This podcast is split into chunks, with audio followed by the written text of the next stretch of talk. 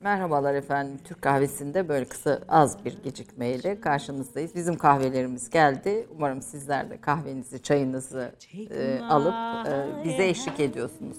Fonda bir müzik çalıyor. Biraz daha Ediz Bey dinleyelim. Biraz yükseltebilir miyiz? Let me stand.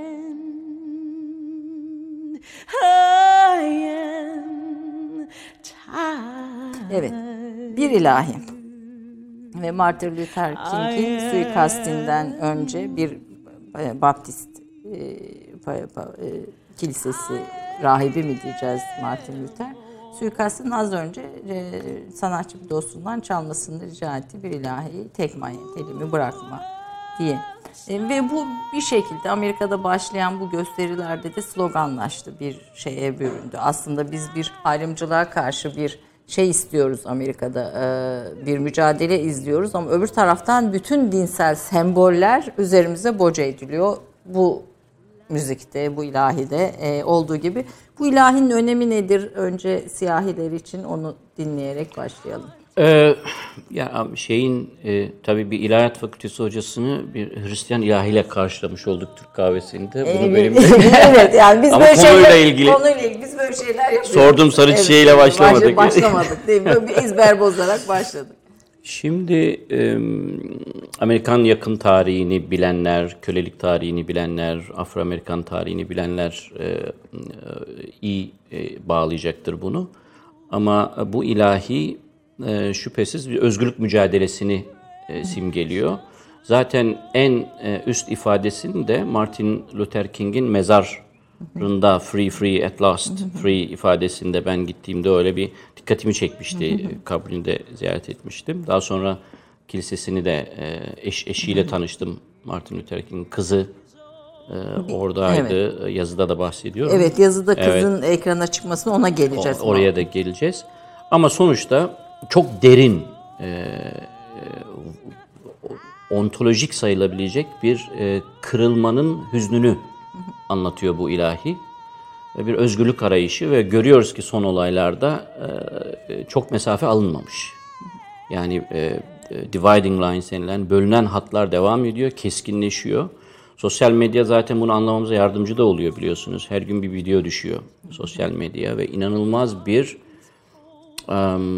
dar, dışlayıcı, ırkçı dünya görüşünün ısrarla e, devam ettiği görülüyor Amerika'da. Yani bir özgürlük hikayesi o Bir ilahi. özgürlük hikayesi ve bir ilahi aslında. Bir Bir, ilahi, bir tabii. dini müzik. Hani. Beyoncé falan da söylüyor ama Din sonuç- esasen özgürleştirici olması gereken bir şey olduğu için öyle anlayanlar da var, anlamayanlar da var. Efendim bugün konu bir dinler tarihi uzmanı e, Bülent Şenay Uludağ Üniversitesi'nden aynı zamanda Macaristan'da Bükreş'te e, hangi üniversiteydi hocam? Romanya Bükreş Üniversitesi. Pardon Romanya Bükreş Üniversitesi. Macaristan'la karıştırıp Romanya Bükreş Üniversitesi'nde de ders veren e, uluslararası birçok üniversitede seminerleri, konuşmaları, dersleriyle aslında e, Türkiye sınırlarına e, ünü aşmış bilgisiyle, e, akademik çalışmalarıyla e, sevilen, sayılan bir akademisyen. Hoş geldiniz, şeref Teşekkür verdiniz. ederim, Bursa'dan lütfettiniz, geldiniz. E, önce çok kısa bir e, Bülent Şenay'ın e, çalışmaları hakkında bir özgeçmişini izleyelim. Bir ba- başlıkları görelim. Ondan sonra Amerika, Trump konularımıza bir başlayalım efendim. Ben de Kısaca merak bir ediyorum özgeçmiş. neymiş. Buyurunuz. Doçent Doktor Bülent Şenay Samsun'da dünyaya geldi. Bursa İmam Hatip Lisesi'ni bitirdi. Uludağ Üniversitesi İlahiyat Fakültesinden mezun oldu. Yüksek lisansını Uludağ Üniversitesi Sosyal Bilimler Enstitüsü'nde Dini Cemaatler Sosyolojisi ve Hristiyan Cemaatler konulu teziyle tamamladı. 1991 ve 1992'de önce kısa süreyle Amerika'da yeni dini hareketler ve sonra bir yıla yakın süreyle Mısır'da dinler tarihi ve Arap Hristiyanlığı alanında araştırmalar yaptı. Doktorasını İngiltere'de Lancaster Üniversitesi Din Bilimleri bölümünde Yahudi, Hristiyanlar, gelenek ve dini kimlikte hibridite konulu teziyle tamamladı. University College of St. Martin'de 3 sene öğretim görevlisi olarak İnançlar ve Değerler, Modern Dünyada İslam, Müslüman Ahlakı ve Maneviyat adlı dersleri verdi. 2000 yılında ülkeye dönerek Uludağ Üniversitesi'nde göreve başladı. 2008-2012 yılları arasında 4 yıl süreyle Hollanda'da Lahey Büyükelçiliği din müşaviri olarak diplomatik görevde bulundu.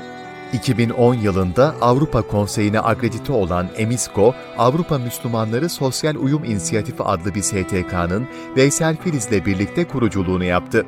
2012 Ocak ayından bu yana Bursa Uludağ Üniversitesi'nde Din Bilimleri Bölümü Dinler Tarihi Bilim Dalı'nda öğretim üyeliği görevine devam etmektedir. Aynı zamanda Bursa Uludağ Üniversitesi Rektörlük Uluslararası Akademik İlişkiler Koordinatörüdür.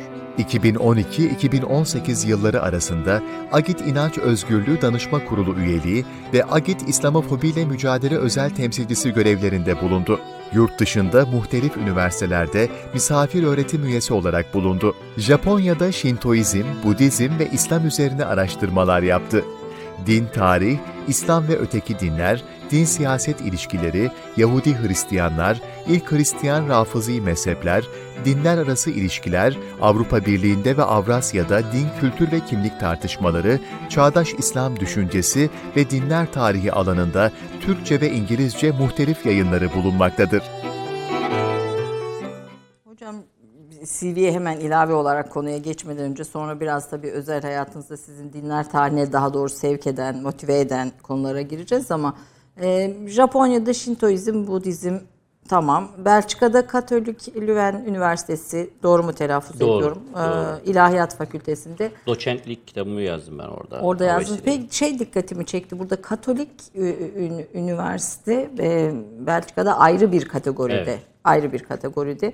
Fransa'da Hatta iki tane bir e, Flemish tarafı var yani Hollandaca konuşulan tarafı var. Bir de e, Valon Fransızca, Fransızca. olan tarafı var. E, Fransa'da yine teoloji fakültesinde, Slovakya'da teoloji fakültesinde. Dersler, konferanslar. konferanslar. Çek Cumhuriyeti'nde felsefe bölümünde, Hollanda Groningen Üniversitesi'nde teoloji fakültesinde. Çok uzun onlar. Almanya Beyrut, İtalya Bologna, Romanya Bükreş şimdi ders verdiğiniz Sibiu O devam Üniversitesi. ediyor zaman zaman. Amerika Princeton, e, Princeton Üniversitesi'nde yakın doğu araştırmaları.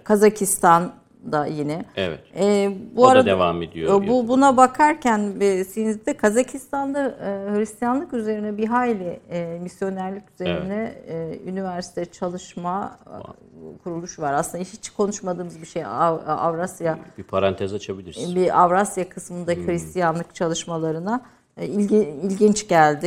E, Yine Kazakistan'da Almatı Farabi Üniversitesi'nde, e, Amerika'da Kaliforniya'da, Harvard'da bir e, konferansta e, ve devam eden bir şey bu. Dünyanın hemen hemen gitmediğiniz e, Çok yer var daha. e, çok çok çok çok yer. Ben sadece ana başlıkları olanları saydım.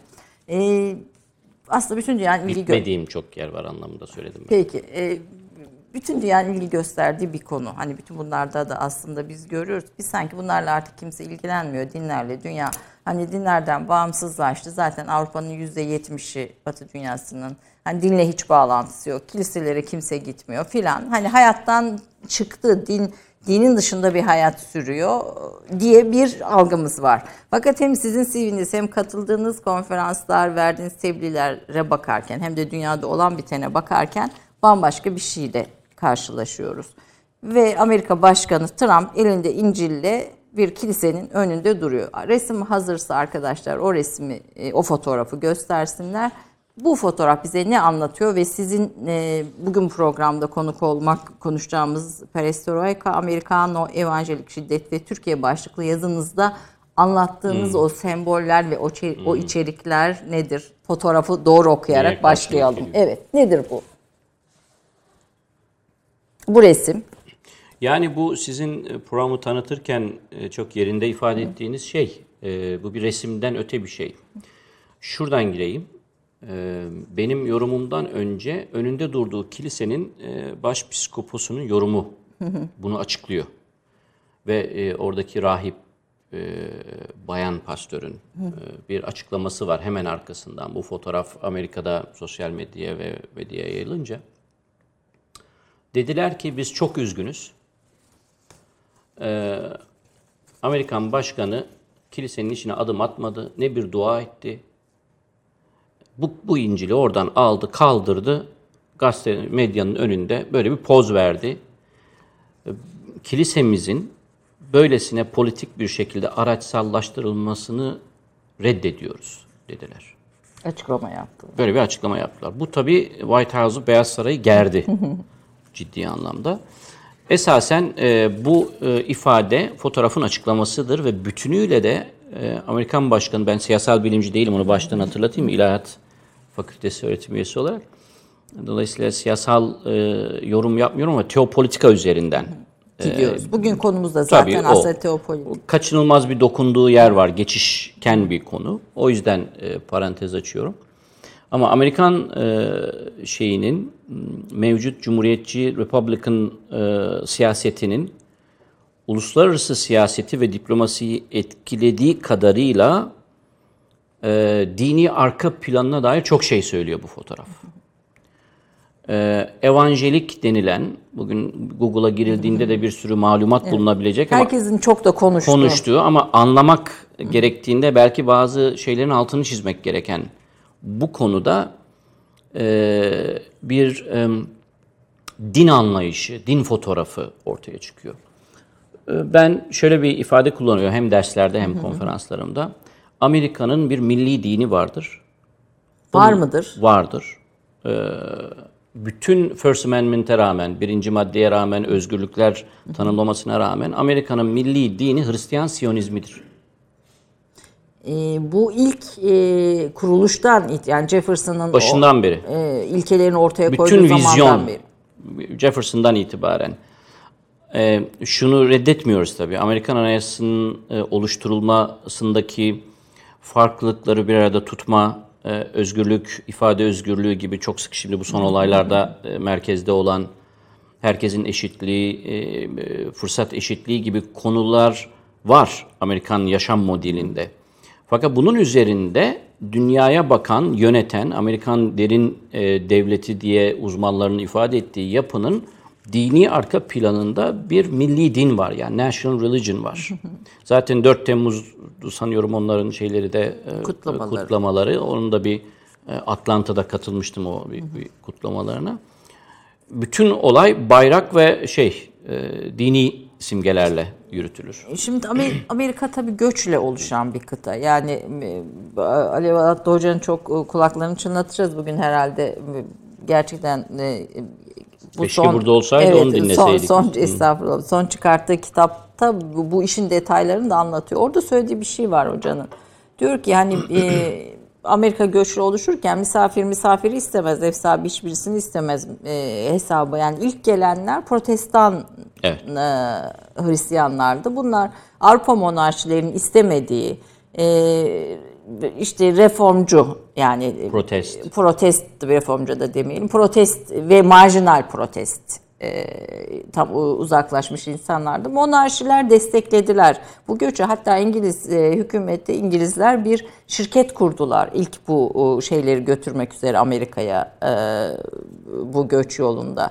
İlk, ilk taşıyıcılar onlardır bu bu dindarlara. İlk gidenler protestanlardı ve Amerika'nın kurucusu bu protestan ama yani daha uç protestanlardı. Sonra Katolikler geldi 1700'lerde, 1800'lerde, 1600'ler protestanlar, 1700 Katolik, 1800'lerde de Yahudiler geldi ve işte ondan sonra diğer ve tabii hepsinin kendi içinde de e, şey var. Sizin bahsettiğiniz bu milli din o 1600'lerde gelen o Evet. ilk O. e, Orada, çekirdek orada. Şimdi İngiliz kilisesini anlamak gerekiyor. Bu çıkış, kaçış ve göçü anlama, anlamak için bir adım öncesine. Yani Avrupa'daki e, e, Katolik yapılanmaya karşı protestan yani Lut- Luterciliğe kadar gider de konu. O zaman vaktimiz yetmez. Ama İngiltere'den Amerika'ya göçün, Plymouth'tan, e, güneyinden e, göçlerin merkezindeki ilk e, tarikatlar ya da gruplar ve dini liderler Anglikan kilisesiyle de barışamayanlar. Yani Katoliklikle Protestanlığın bir e, evliliği, bir karmasından oluşmuş olan e, bir kilise, özel bir kilise.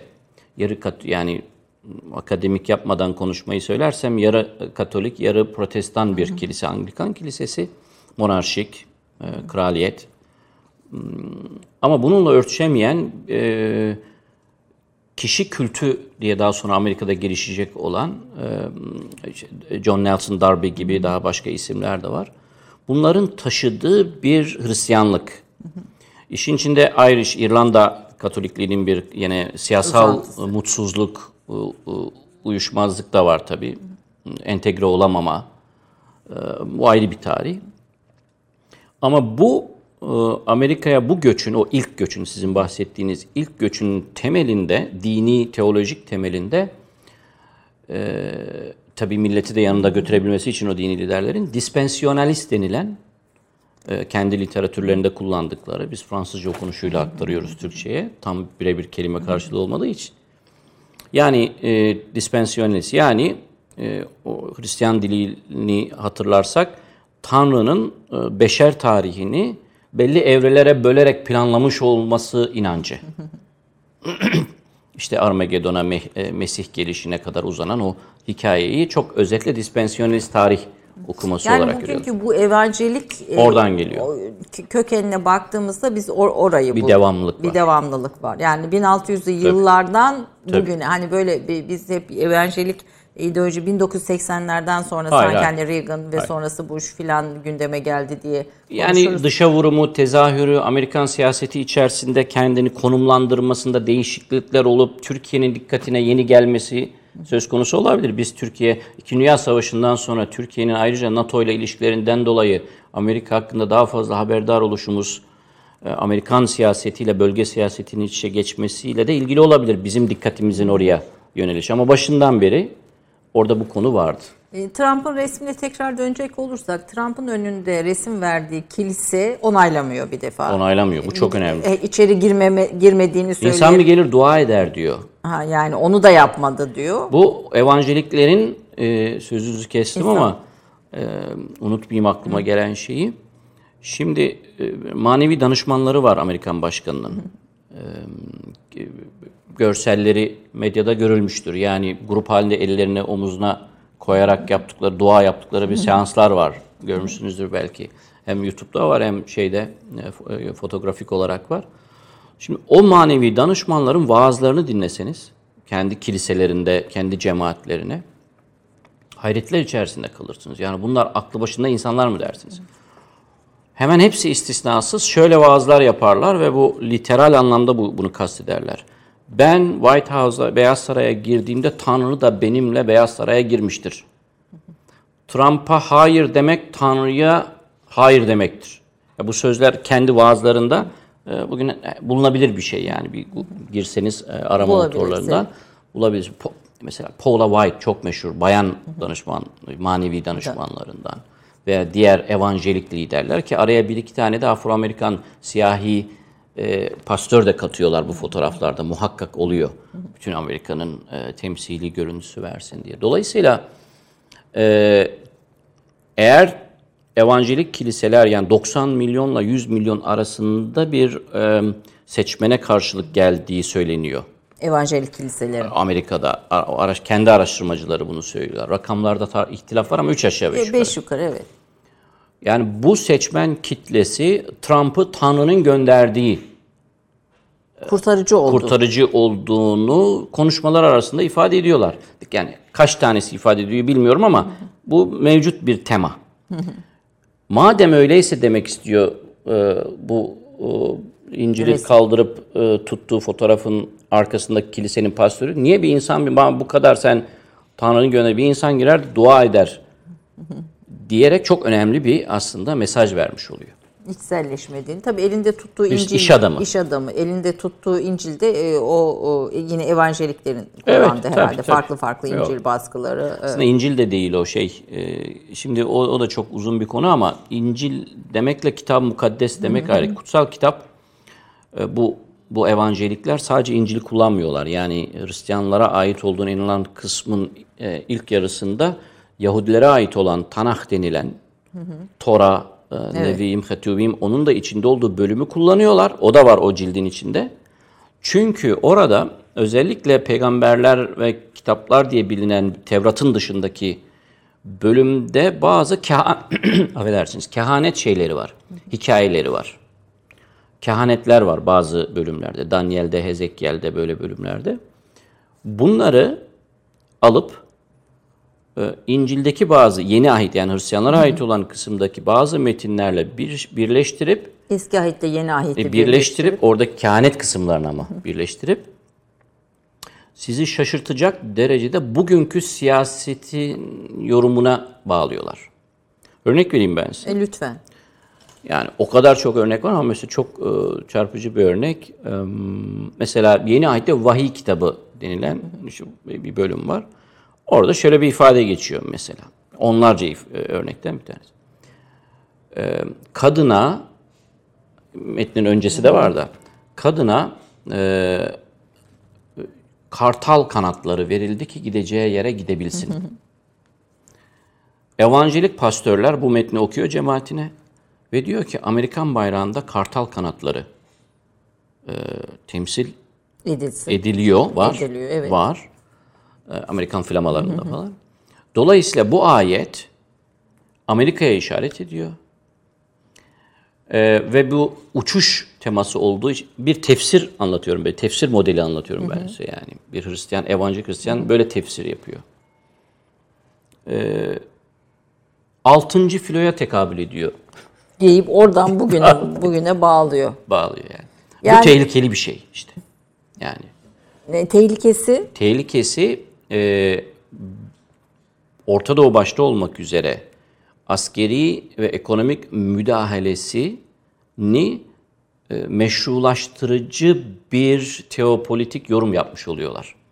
Amerika temsil ediyorsa Tanrı'yı bu kadar, bunların hepsini yapmak bunların hepsini yapması meş- şiddet, e, evangelik şiddetten kastettiğim de odur. budur. Peki baş yazınızda başlık e, fikir coğrafyası diye bir e, akademik birçok akademisyen olduğu sitede olan bir yazı ve gerçekten de e, bütün bu konulara en azından bir kapı açmak, pencere açmak illaki arka planda çok geniş bilgiler gerekiyor. Perestroika, Americano, evangelik şiddet ve Türkiye. Yani bir perestroika neden? İki Americano'yu hangi anlamda kullandınız? Evangelik şiddet şimdi söylediğiniz şey kapsamında ve tüm bunların Türkiye ile bağlantısı üzerinden başlayalım. Buyurun. Şimdi em, nereden girelim ona? Peres başlıktan girelim. Perestroika, Yani. Perestroika ben onu zaten yazıda da e, tırnak içinde kullandım. Bir ironi. Evet. Bir ironi o. Kehanette bulunmuyoruz. Yani Amerika'ya ne olacak? Uzmanlar e, yani biz Francis Fukuyama'nın e, Tarihin Sonu ya da Son İnsan kitabındaki kehanette bulunması tarzında veya Samuel Huntington'ın Medeniyetler Çatışması kehanetleri gibi kehanetler üzerinde düşünen insanlar değiliz. Ama görüneni anlamaya çalıştığımızda bu son olayların e, geçmişte Amerika, Amerika'da olan bu son olayların geçmişte olanlardan çok farklı olduğunu sezinliyorum ben. Üç Siyasi- kere buna benzer Evet. şiddet hareketleri var ama böyle ırkçılığa Var karşı. fakat e, e, bu bunda mesela e, e, Amerikan iç güvenliği ile e, üst yönetim arasında çok büyük ihtilaf ortaya çıktı. ortaya çıktı mesela. E, açık ifadelere de dönüşen yansıyan. Normalde devlet geleneğinde bu yapılmaz. Hatta Türkiye'de sevinenler de oluyor ya al işte sana da gezi bu gibi bir, gibi takım, bir evet, yorumlar oluyor falan. Öyle midir tartışılır. Ama Amerika'da e, asker sokağa indi. E, Sonra geri çek, çekti. Tekrar inmekle tehdit ediyor Amerikan başkanı. Siz kontrol edemeyecekseniz diyor polise. E, Ben diyor askerle bu işi tutacağım diyor. Haddinizi bilin falan filan. Havada uçuşuyor. Şu anda gösteriler devam ediyor. E, cinayetler de devam ediyor ilginç Evet bu olan. sabah, dün sabah, dün mi? gece bir, Bir şey var yine. e, e, öldürüldü ve Polis bir restoran devam yakıldı. ediyor. Polis bir polis. Öte yandan sivil şiddeti de devam ediyor. Bir şey var yani ortada dönen. Ee, benim perestroika deme sebebim yani bu olayları okumadaki perestroika deme sebebim bu Amerikan WASP e, kültürünün yani beyaz, Anglo-Sakson ve Protestan e, yapının Amerika'yı yöneten, yönettiğine inandığımız yapının e, evangelik arka plandan Yani bunu aslında zihinlere kazımak açısından yani Amerika dediğimiz şey bir özgürlükler cenneti falan değil. evet Vasp, beyaz. Tabii, tabii. Size bir özgü, yani sıradan insanlara bir özgürlük alanı, sınırlı bir özgürlük alanı tanınır. Pek çok ülkeye göre fırsat eşitlikleri vardır Amerika'da bu tartışılmaz. Ama mekanizmayı değiştirmenize müsaade etmezler.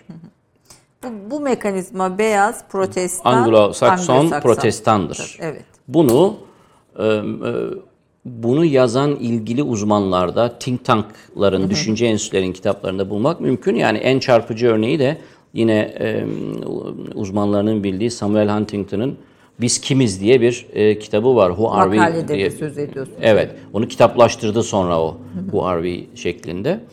Yani biz diyor waspız diyor.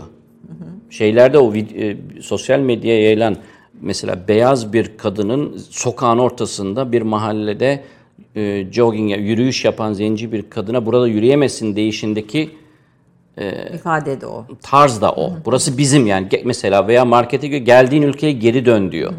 Mesela bu bu ifadeler. Bu, bu bir wasp bilinci. Kiliselerde, evangelik kiliselerde de üzerinde durulan bir şey. Beyaz evangelik kiliselerde. O yüzden perestroika e, ironi ve e, metaforunun benim aklıma gelmesi bunun daha önceki e, Amerika'daki kırılmalar ve çalışmalardan biraz farklı olduğunu hissettiriyor olması. Bunu da evangelik şiddete bağlıyorum. Çünkü Türkiye de ora, Türkiye meselesi de orayla ilgili. Yani o e, e, e, bu biraz önce de söylediğiniz bu kitaplardaki bir takım atıflarda Türkiye meselesi de bariz olarak görülüyor mu? Evet. Teolojik atıflarda. Hatta bakın şöyle yani konu bu sizin bahsettiğiniz daha 17. yüzyıl 18. yüzyılda Amerika'ya gidenlerin vaazlarında var bu. Ne var? Mesela Kitab-ı Mukaddes'te çeşitli metinlerde e, 10 tane krallık oluşacak Armagedon'a giden yolda, işte kıyamet ve Mesih İsa'nın gelişine giden yolda, tarihsel süreçte. Bu on krallığın olacağı coğrafyaların öne içerisinde önemli bir yer Türkiye'nin bulunduğu coğrafya. Ondan dolayı ve ilgili metinlerde e, bu Rusya mı Türkiye mi tartışması yapılmış. Son teamül buranın Türkiye olduğu. Yecüc Mecüc diye bizim bildiğimiz Evet. e, yapının e, aslında bugün Türkiye olan topraklar olduğunu ve buradan İsrail'e yönelik bir saldırı olacağını, dolayısıyla Türkiye'nin tehlike e, Arz ettiğini. arz ettiğini, hatta akla ziyan mevcut e, Cumhurbaşkanımızın da ifadesinin kullanıldığı evangelik vaazlar var. Kiliselerde. Tabii açık e, telaffuz da edemiyorlar. Erdoğan diyorlar falan filan. Yani bu bu bu bu vaazlar devam, Devam ediyor. ediyor. Ve belki Osmanlı'nın son döneminde Amerika'dan gelen birçok misyoner ekibi var. Orada da bu e, inancın etkisi olmuş mudur?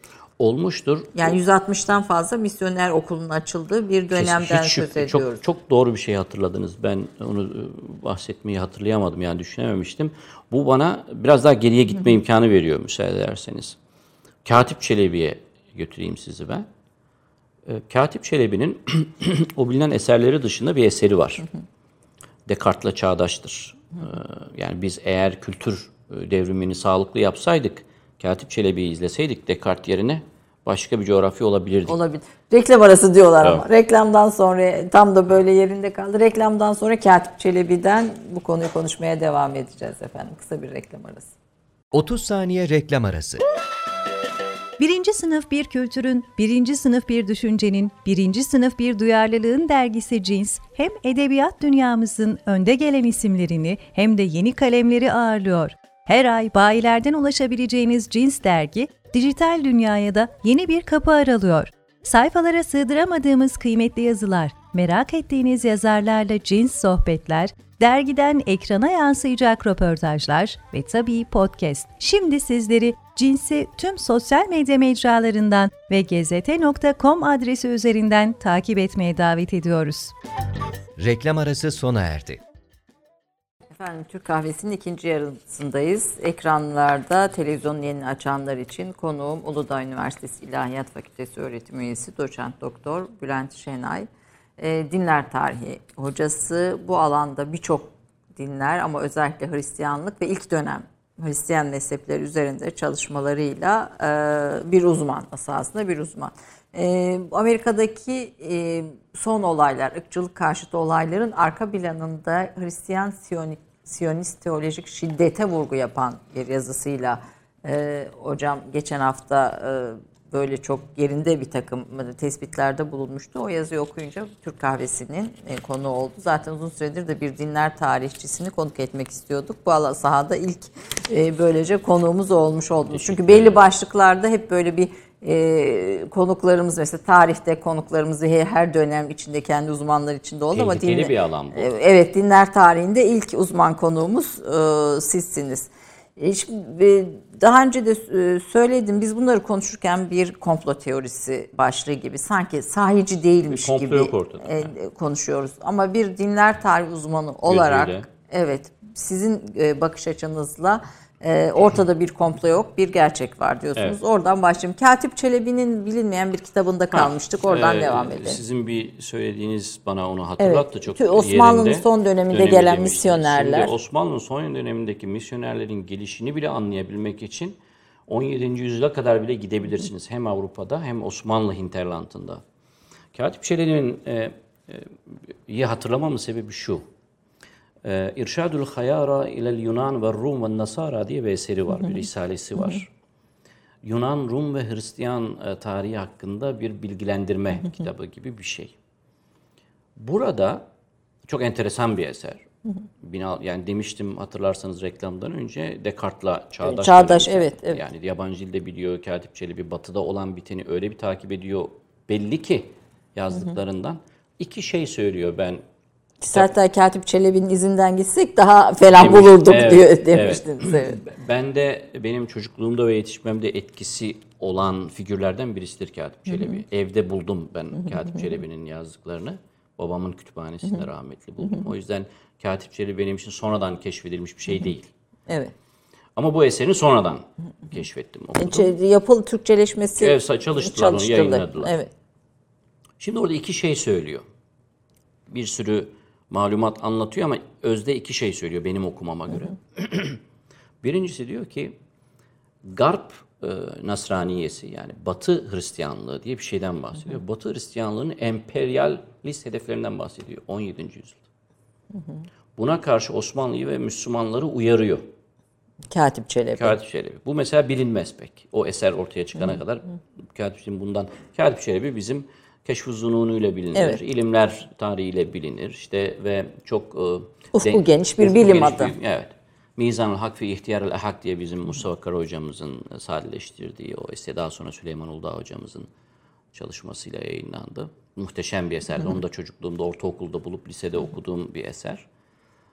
Ee, efendim emri bil maruf nehyanil münker dengesinde bir modeldir Katip Çelebi. Yani e, Sünni Hanefi Anadolu coğrafyasındaki ilmin çok güzel bir simgesidir. Bu benim yorumlama biçimim.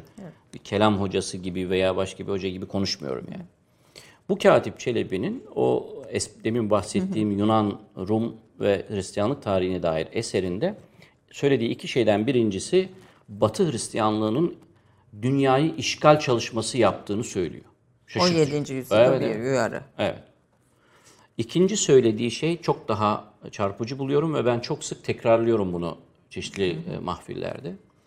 Diyor ki ey Müslümanlar bir de size söyleyeceğim var diyor. Kafire küfrederek, aşağılayarak, onu yok sayarak bir yere varamazsınız. Kafir, küffara yani Evet. gay- gayrimüslimler anlamında söylüyor. Dolayısıyla bu Hristiyanlığı tanımanız lazım. Ne düşündüklerini, ne yazdıklarını, e, bilgi dünyalarına nüfuz etmeniz lazım diyerek aslında günümüzdeki belki e, yeni bir parantezi açacak mısınız, açmaz mısınız bilmiyorum ama muhafazakar popülizmi Eleştiriyor. e, ni eleştiriyor. Eleştiriyor. 17. yüzyılda Onu ta eleştiriyor, 17 evet. Bravo, aynen. Ve orada çok ciddi bir eleştiri yapıyor. Batıyı tanıyın diyor yani. Mücadele edeceğiniz yer, hep e, tehlike beklediğiniz yeri tanıyın diyor. Bu çok önemli bir tespit. Bunu düşünürsek yani o zaman bunun bu konuda bir farkındalık olduğu anlaşılıyor. İstanbul'da, payitahtta. Ama Ee, buna rağmen 160 misyoner okuluna izin veriliyor ve bu misyonerler grupların çoğu da daha binin üzerinde misyoner şundan grup oluyor var. zannediyorum. İzin verildiği dönem Katip Çelebi'nin sözünü tutmamışız biz. Evet işte tutmamışız, yani. Tutmamışız. Bütün bu yaralara kulak Oralara tıkamışız ki yani o ve o misyoner grupların ve şeylerin çalışmalar özellikle Hatay başta olmak üzere Evet. Bir de şunu izninizle ek- ek- ekleyeyim.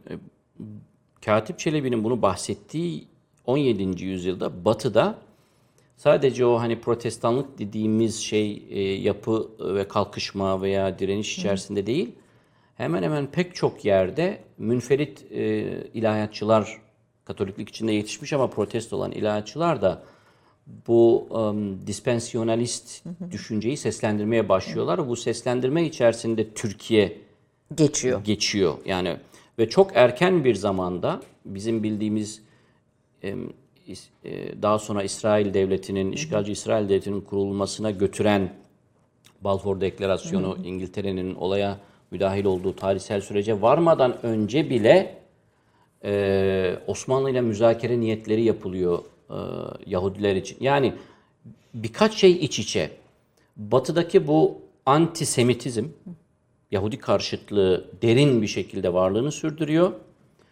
E, bir yandan da e, e, Hristiyanlıktaki Mesih inancının e, bu dispensyonalist bir şekilde gerçekleşebilmesi için Yahudiler araçsallaştırılıyor. İki şey. İki şey iç içe götürülüyor. O yüzden e, belki biraz sonra geleceksiniz ama ben e, hatırladım. Hristiyan Siyonizmini ben Yahudi Siyonizminden daha tehlikeli Evet onu soracağım. Yani Buluyorum. neden? Yani Hristiyan Siyonizmi dediğiniz formülle Formül ile Yahudi tehlikeli. Siyonizmi arasındaki e, o formül arasındaki farkı ne? Sebebi şu, e, bugün işgalci İsrail'in zulmü bir gerçek ve Müslümanların bu konuda çok bir şey yapamadığı da bir gerçek. Ancak e, Yahudi tarihçilerin e, ve siyaset bilimcilerinin de altını çizi. Mark Cohen gibi, Stephen Wasserstern gibi. Mark Cohen Princeton Üniversitesi yakın doğu araştırmalarındaydı. Ben onunla beraber e, bir ziyarette, bir programda bulunmuştum, konferansım olmuştu. E, e, neden Mark Cohen dedim? Hilal ve Haç e, altında Yahudilik diye bir çalışması vardır çok meşhur. Ve diğer bazı yazarlar şunu söylerler.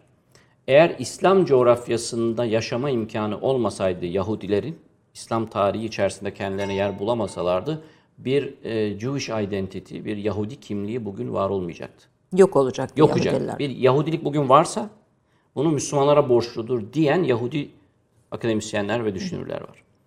Bu böyleyken ve böyleyse bugün İsrail'in işgaline, e, işgalci siyasetine sebep olan şeyler belli bir hani iki devletli çözüm, Filistin devleti vesaire bir çözüme girer de Arap dünyası da baharını sonbaharını aşar da bir dengeye oturursa Yahudilerle Müslümanlar bir arada yaşayabilirler. Bu İslam'dan dolayı böyledir. İslam'ın kuşatıcılığından ve İslam şeriatının ötekine yaşama alanı tanımasından dolayı böyledir. Ama Hristiyan Siyonizmi bitmeyecektir. Neden? Çünkü Yahudileri de araçsallaştırıyorlar ve e, başkalarının e, kanının akması meşrudur. Neden? Çünkü Tanrı'yı bile çarmıha gelmiş bir teolojiden bahsediyoruz. Şimdi tekrar altını çizmek istiyorum. Yani Hristiyan Siyonizminde e, başkalarını çarmıha germek meşrudur. Tabii bunun arka planında antik Yunan, e, Roma Evet. kültü e, filan Bir, bütün bir zincir var. bir zincir var. Yani antik Yunan, Roma'dan gelen bir zincir var. Bunun üzerinde şiddet e, meşrudur Meş- diyorsun. Evet. Şiddet e, konusu tabii pek çok Hristiyanın kulağına hoş gelmeyen bir şey bu. Müslümanların cihadına terörle ilişkilendirirken çok kolay bir şekilde e, çarmıhtaki şiddeti kimse konuşmuyor. Çarmıhta Tanrı'yı şiddete gelenin insana ne yapmayacağını sormak lazım. Ve tarih boyunca Katip Çelebi'nin uyardığı şey olmakta. Bölgesel çatışmaları hep- hepimiz biliyoruz, uzmanları söylüyor. Hristiyan Siyonizmi e, dispensyonalist e, yani Tanrı'nın insan tarihini de evrelere ayırarak e, planını gerçekleştirmesi e, inancı gereği bunun ortaya çıkacağı, Mesih'in geleceği coğrafyaya e, bir hegemonya e, kurma hedeflerine götürecek her şeyi Meşruz kabul. meşru kabul etmelerinden dolayı Hristiyan Siyonizmi Yahudi Siyonizminden tekildir. Yahudi Siyonizmi Yahudilerle ilgili bir şey sadece. Kendilerine bir başlarını sokacakları bir vaat, tehl- vaat olmuş topraklar tehlikeli. Ama kendi aralarında ihtilaf var Yahudilerin. Yahudiler bir köşede bize dokunmayın biz yaşayalım dedikten sonra hani dünya hakimiyeti, e, Siyon Halbuki biz tam tersi düşünüyoruz. Yani Yahudilerin Hristiyanları yoldan çıkarttığını ve şiddete yönelttiğini düşünüyoruz. Siz tam tersi Hristiyan teorisinin e, Yahudilikle birleşmesiyle Evet. e, ortaya çıkan sentezin Bu benim e, tezim, benim okuma Ha, biçimim böyle. e, siz bunu böyle okuyorsunuz.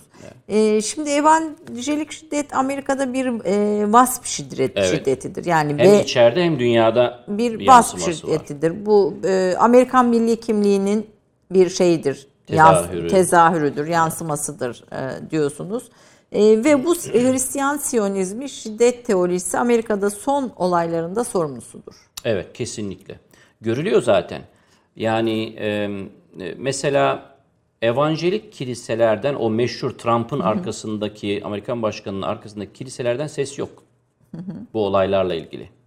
Mesela açıkça destek vermeleri lazım değil mi bu ırkçılığa karşı? Ses yok. Kiliselerden hiç destek. Yok. Ben ben göremedim yani. Yani çok münferit Ben bir iki bir tane okudum Ama sanki münferit. şimdi tam Bunlar da bunlar da başta sohbetimizin başında söylediğim kiliseler olmalı. Çok incelemedim ama yani Trump karşıtı evangelik kiliseler de var. Bizi çökertiyorsunuz. İsa'nın e, mirasına ihanet ediyorsunuz diyen samimi hani e, evangelik Hristiyanlar da var. Bu bu Daha ilk Hristiyanlara yakın diye yakın bilin. olan daha daha takvalı Diyelim, tabiri evet. caizse Hristiyanlar var. Bu- İşte bu e, Trump'ın e, İncil'i kaldırıp fotoğraf verdiği önünde kilisenin pastörü gibi yani. Anladım. Peki yani bu ama sonuçta kiliseler Amerikan kiliseleri bu e, Evangelik beyaz kiliseler. beyaz kiliseler e, Büyük bu şiddete destek veriyor. Öyle görünüyor. Sesleri çıkmıyor çünkü. Sesleri Peki- çıkabilir çünkü başka konularda ses çıkarıyorlar. Yani Amerikan mesela e, Anayasa Mahkemesi'nden tutun da e, kürtaj konusunda onların öncelikli olan konularında bütün Amerikan medyasını, kamuoyunu meşgul eden imkanları ve e, Peki şeyleri bu, var. bu, bu evangelik ideoloji e, bir e, milli kimlikse o zaman sadece cumhuriyetçilere özgü bir şey değil. Evet. Yani, yani de- Demokratlar arasında da var tabii. arasında da var. Oran, dağılım, siyaset bunu nasıl etkiliyor o çalışılması Peki lazım. siyahi kiliselerin durumu ne? Mesela Martin Luther King'in bu e, son işte o Selma filminde falan da böyle çok e, güzel e, görselleştirmişler. E, Tanrı bana dağa çıkmam için izin verdi ve çevreme baktım. Vaat edilmiş toprakları gördüm diyor. Şimdi bir Baptist e, rahibi, e, papazı pardon, o, vaat edilmiş topraklar onların vaazlarında da var. Orada vaat edilmiş topraklar aynı vaat edilmiş topraklar mı? Maalesef. Yani neden maalesef diyorum? Çünkü ortada e, vaat edilmiş topraklar e, söylemi üzerinden kurgulanılmış bir teopolitika var. Beyaz şiddetinin arkasında. Ama pek çok siyahi kilisenin de teolojisi, inanç kurgusu sonuçta aynı vaat edilmiş topraklar. Yani Mesih'in geleceği topraklar olduğu için vaat olmuş topraklar. Ee, İsrail bu konuda araçsal. Yahudileri sevmezler. Beyaz kilise e, yani bu evangelikler de şu anda İsrail'le işbirliği yapan kuruluşlar var, örgütler var. E, bu evangelik e, rahiplerden de. Sevmezler. Rapture teorisi e, yani bir tür e, oruç teorisi, göğe yükselme teorileri var bunların mesela. Tarihin o aşaması geldiğinde seçilmişler, göğe yükselecekler inanan Yahudiler de Hristiyanlara katılacak. Diğer Yahudiler de Müslümanlarla ve diğerleri birlikte yok edilecekler. Armageddon Savaşı'nda. Dolayısıyla e, Martin Luther King'in biraz düşük sesle ifade ediyor belki, kapalı ifade ediyor ama vaat olmuş topraklardan kastettiği de aynı topraklardır. Bu Türkiye'nin de içinde. Türkiye'nin içinde oldu. Biraz e, bu Martin Luther King ve ırkçılığa karşı mücadelede kat edilen yolu anlatan bir e, görsel paylaşıyoruz. E, bütün bu kat edilen yol boşa mı geçti şu anda? Hiçbir e, karşılığı yok mu beyazların kalbinde ve nezdinde siyahilerin? Yani hiç denemez. E, tarih kendi e, örgüsünü bir şekilde kurar. Hmm, Ben Naima'nın Osmanlı tarihçisi 17. yüzyıl Naima'nın bir sözünü hatırlıyorum o e, tarihin tarihi Naima'nın girişinde. Tarih tarif ediyor orada çok güzel de tarih gaybi şahitten kıyas bir de Türkçe'ye tercüme etmek lazım. Gaybi şahitten kıyas olmayanı mevcuttan iktibas etmektir efendim der. yani diyor ki olacakları olmuş olanlardan çıkarma sanatı sanatı, bir anlamda bir kıyas sanatıdır diye çok güzel bir tarifi Evet, var. evet. Şimdi böyle bakıldığında e, şüphesiz Amerika'da e, süreçten etkilenen, düşüncelerini değiştiren beyazlar var ama establishment yani müesses nizam çok kuvvetli değişiyor. Benim için üzücü olan insan olarak yani insan hakları bağlamında üzücü olan da hala demin söylediğim şeydir. Evangelik kiliselerden o belli başlı Trump'ın arkasında o ellerini Trump'ın omzuna koyarak dua eden Manevi. manevi rehberleri olanların kiliselerinden açıklama yok bu konuda. Evet. Bu buna e, perestroika yeniden yapılandırma e, kavramı ile birlikte Amerika'da bir yeniden yapılandırma bekliyor musunuz peki? Olabilir. Şu anda mesela gösterilerin durmayış sebebi yani kehanette bulunmuyorum ama gösterilerin durmayış sebebi zannediyorum bu Black Lives Matter siyahların hayatı önemlidir hareketi zannediyorum yasal e, yapılanma istiyor. Yani geri adım atmıyorlar şeyler o olayın başındaki polis memurları mahkum edilmiş olsa bile geri adım atmıyorlar. E, yasal değişiklik istiyorlar sanıyorum. Hep beraber göreceğiz. Teolojik olarak mümkün mü peki bu? Am, yani teolojide teolojik olarak bir şeyin değişeceğini zannetmiyorum. Zannetmiyorsun. Amerika'da bir şey değişmeyecek Amerika'da teolojik olarak bir şey değişeceğini zannetmiyorum. Amerika bir teolojik e, temele dayalı bir devlet diyebilir miyiz? Teolojik Ee, Amerika vaat edilmiş topraklardı bir anlamda. Hristiyan e, Siyonistler için. Demin onu söylemeye çalışıyordum. 16. 17. yüzyılda e, İsrail'in bir İsrail'in kurulması, bir Eretz İsrail, bir Yahudilere bir yer verelim. E, İsa'nın gelişi için orada onlar oyalansınlar. Düşüncesi ve inancı var. Bugün hala var. O zaman vardı, bugün hala var. Bunu kaldırdığınızda e, bütün evangelik teoloji çöker. bu teo- teolojinin temeli. Teolojik bir şey bu. Yani Teolojik. politik bir şey değil Ama bu. bir taraftan da milenyum dinleri filan Amerika'da çok geçerli. Yani işte biraz bu, bu Budizm, Şintoizm, Neler yok ki? e, Hinduizm Kal, hepsi. tarikat dünyasıdır Amerika bir yandan ama bunlara müsaade eder ama bunlar müesses nizamı şey yapmazlar. Bunlar böyle kültürel e, ceplerdir. E, Siz orada kendi e, marketinizi, kampınızı, ta- tarlanızı, çiftliğinizi kurun. Size izin veririz. Müesses nizama karışmayın derler. Yazılarınız arasında dikkatimi çekti. Bursa'da Seferat Yahudilerden söz ediyorsun. Bir bir şeyiniz var. Hmm. Tabii. Var Bursa'da da bu Var.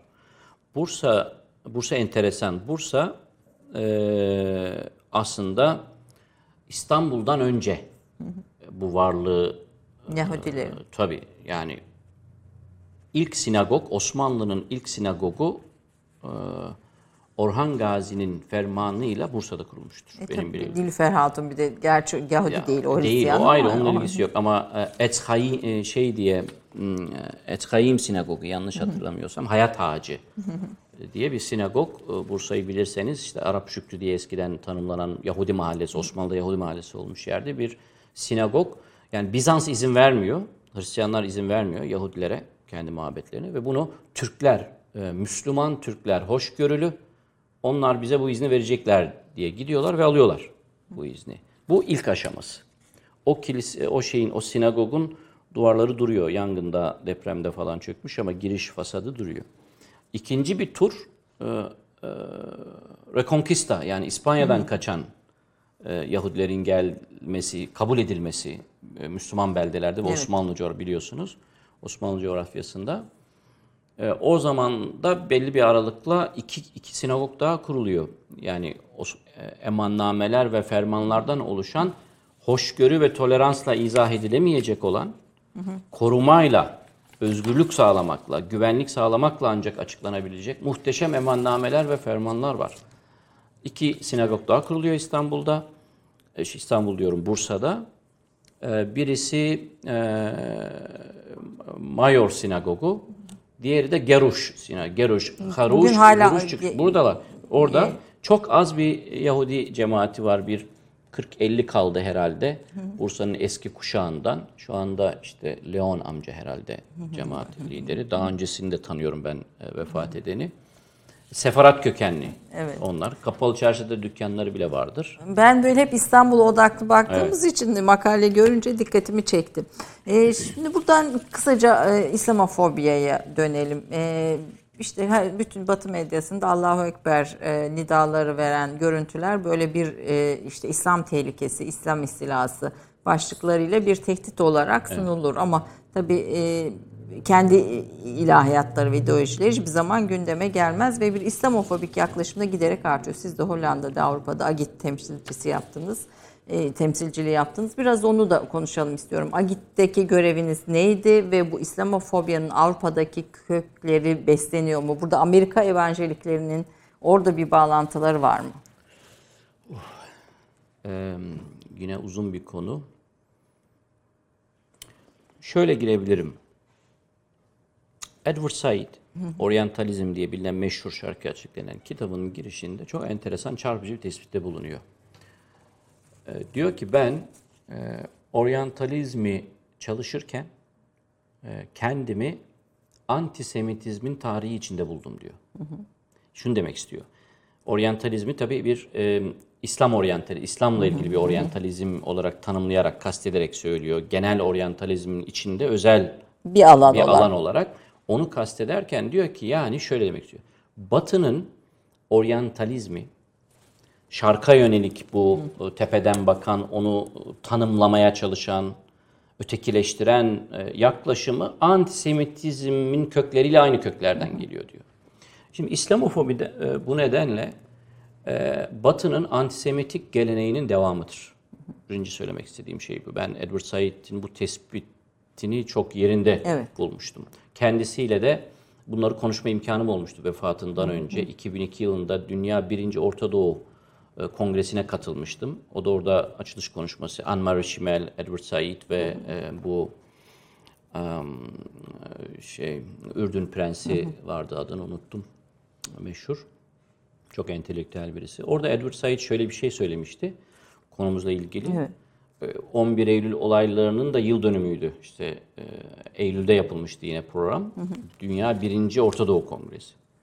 Demişti ki bütün kitle yani 200-300 kişilik bir akademisyen topluluğuna Edward Said gözlerinin içine baka baka siz bir Hristiyan anneden babadan doğan birisinin bir cinayet işlemesi durumunda İncil'i açıp da bu hangi ayetten dolayı böyle yapıyor diyor musunuz?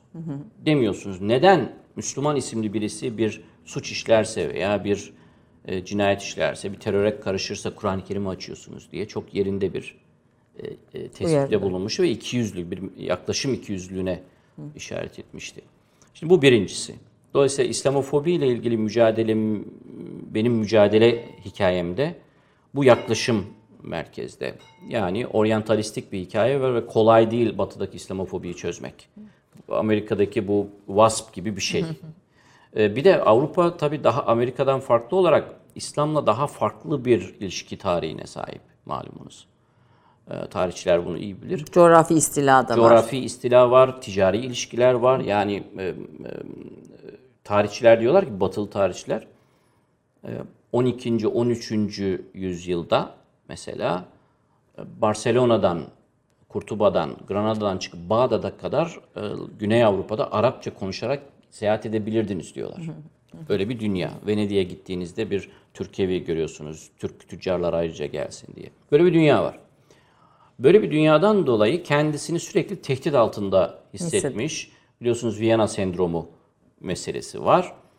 E, Böyle bir e, kökeni var ve Batı'da da o yüzden bir de bir de bunun üstüne e, göç olayı var. Göç ve iltica olayı var. Bu son 30 yılın Tarihi 30-40 var. yılın o- Mültecilik. mültecilik. Yani Avrupa evet bunu aldı. Onu da kabul etmek lazım. Herkes oraya göç etmeye çalışıyor. Ekonomik sebepleri var, siyasi sebepleri var. Bu da Müslümanların kendileriyle ilgili ayrıca sormaları gereken bir şey.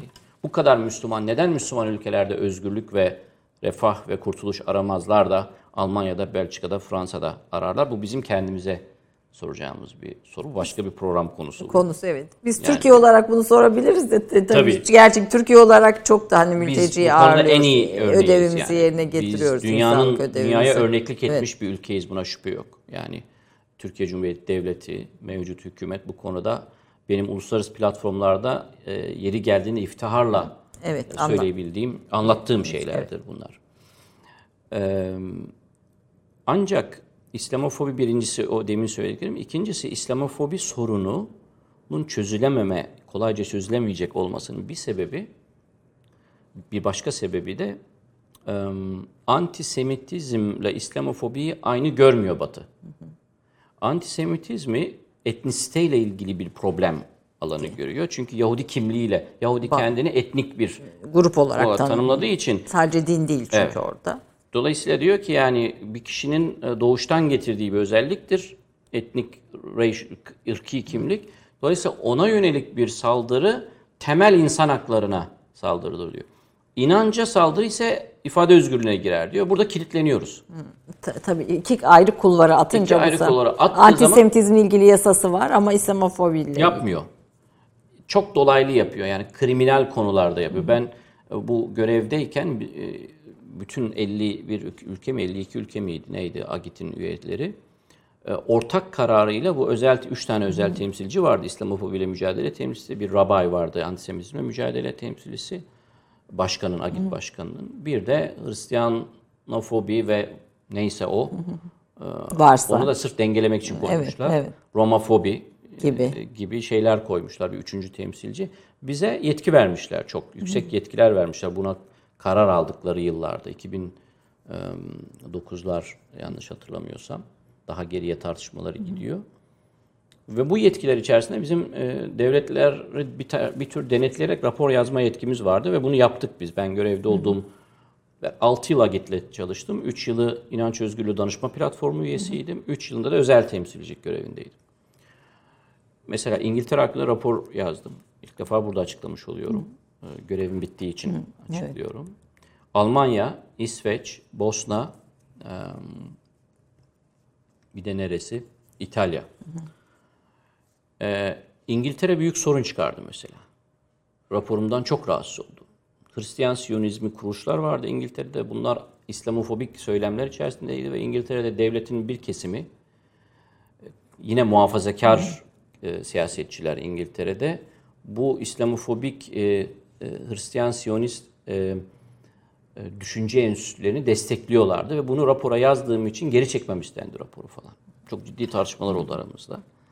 Almanya raporu. En sonunda bu ülkeler işte sadece İsveç yayınladı raporu. Düzeltmeler yaptık falan filan.